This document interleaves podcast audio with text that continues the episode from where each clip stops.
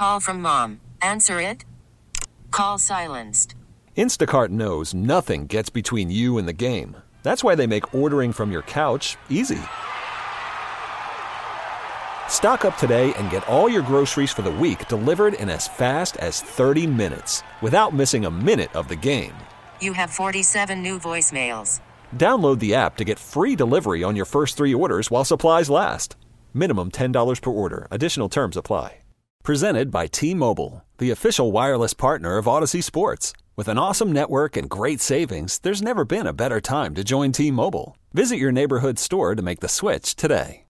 Let's pivot real quick to a breaking story the other day. You and I have talked about uh, the future of electric vehicles, whether or not this country has fully embraced uh, this notion of, of moving um, from combustible engines to EVs. Hertz the other day announces that they plan uh, to get rid of a, a boatload of vehicles, roughly 20,000. They were one of the first to come to market and say that their goal was to actually buy 100,000 vehicles. That didn't um, actually happen, and now they are selling 20,000 EVs.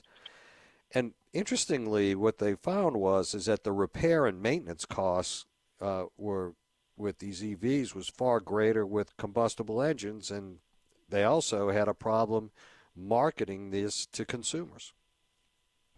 Yeah, there's a there's a twofold problem. One is most consumers aren't used to EVs. So you pull up to the Hertz counter and they say, "Hey, we got a great deal on an EV," and you think, uh, you know, how am I going to charge it? If you don't own an EV yourself, you don't have the uh, charging apps on your phone, which you need to to operate the chargers. So you get a little bit nervous, and you tend to say no. I mean, I've gone to the Hertz counter, and, and before they say, "Hey, for the same price, you can have a Corvette," so yeah, I'll take that deal. That'd be fun. You know, I don't have to own it or insure it. I get to drive it for a while. The EV, if you were driving a long distance, people are nervous about it. Uh, we have some body shop customers. You have to take special training to repair EVs. Uh, the battery is part of the frame, and it is extremely critical that it not be disturbed when you're doing repairs. And it's also very dangerous in that it can cause a fire that you can't put out with water. So, for body shops to work on EVs, they have to have separate certification, and that all costs money. And you know, this body shop is one. If I named them, you'd recognize the name. They're very prominent in New Orleans. You know, we're just not. There's not enough demand yet. We're not getting that certification. So yeah.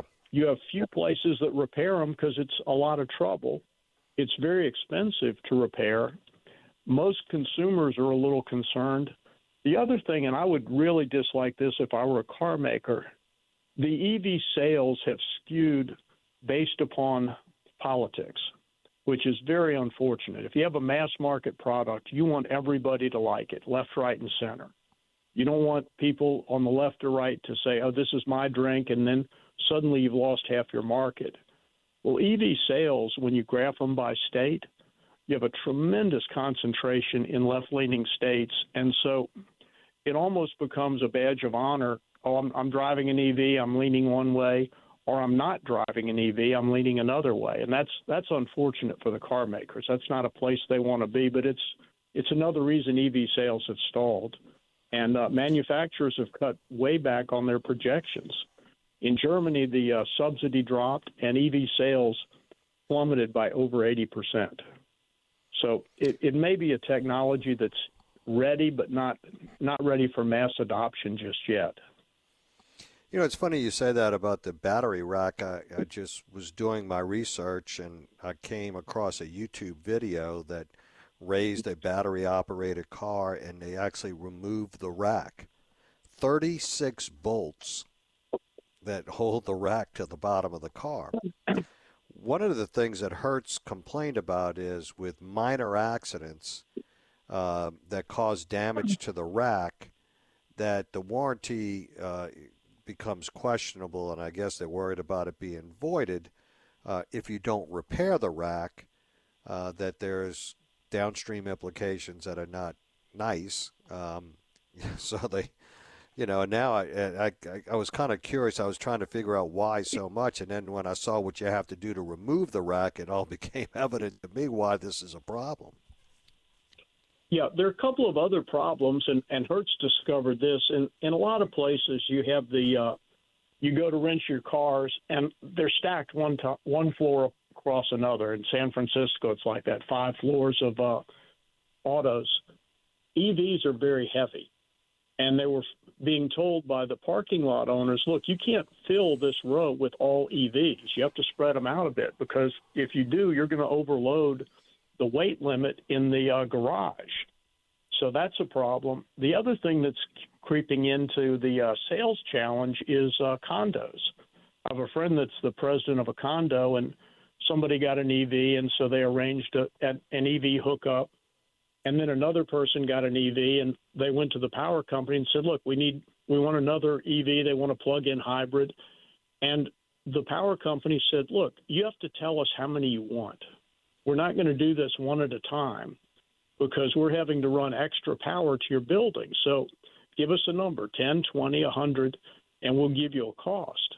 Well, they went back to the homeowners, and a big fight ensued because the people that didn't have EVs didn't want to share the cost. The guy that wanted one new EV spot said, Well, I don't need 10, I only need one. And so these are little problems that people hadn't thought of the weight problem, the repair problem, the uh, getting the power to apartments and condos that are all slowing adoption. Yeah, where where do you think this ends up?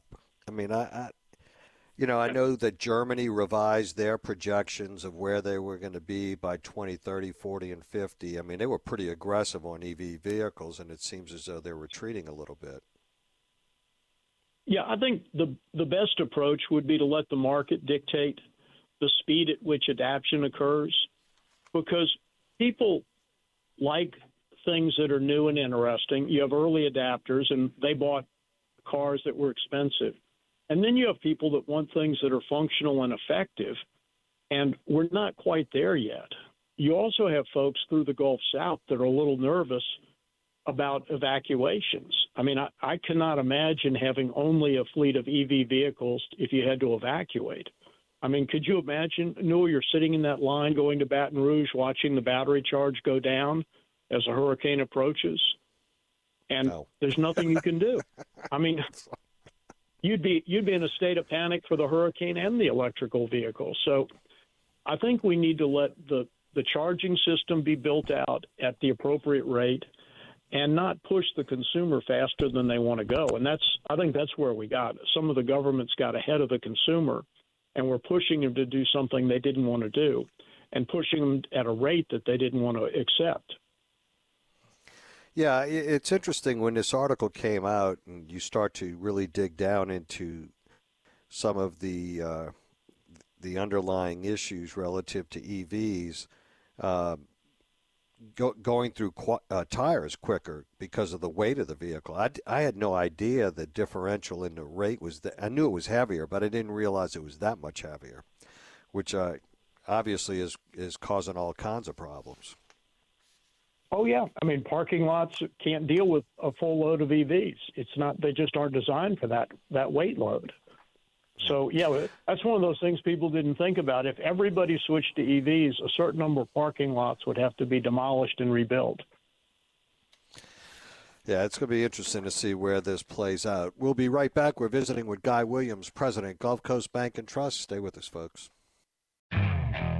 Okay, picture this. It's Friday afternoon when a thought hits you. I can spend another weekend doing the same old whatever, or I can hop into my all-new Hyundai Santa Fe and hit the road. With available HTRAC all-wheel drive and three-row seating, my whole family can head deep into the wild. Conquer the weekend in the all-new Hyundai Santa Fe. Visit HyundaiUSA.com or call 562 for more details. Hyundai, there's joy in every journey.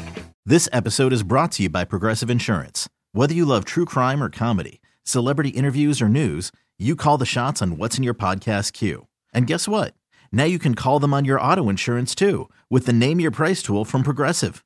It works just the way it sounds. You tell Progressive how much you want to pay for car insurance, and they'll show you coverage options that fit your budget. Get your quote today at progressive.com to join the over 28 million drivers who trust Progressive. Progressive Casualty Insurance Company and Affiliates. Price and coverage match limited by state law. We really need new phones. T Mobile will cover the cost of four amazing new iPhone 15s, and each line is only $25 a month. New iPhone 15s? Only at T Mobile get four iPhone 15s on us and four lines for 25 bucks per line per month with eligible trade in when you switch.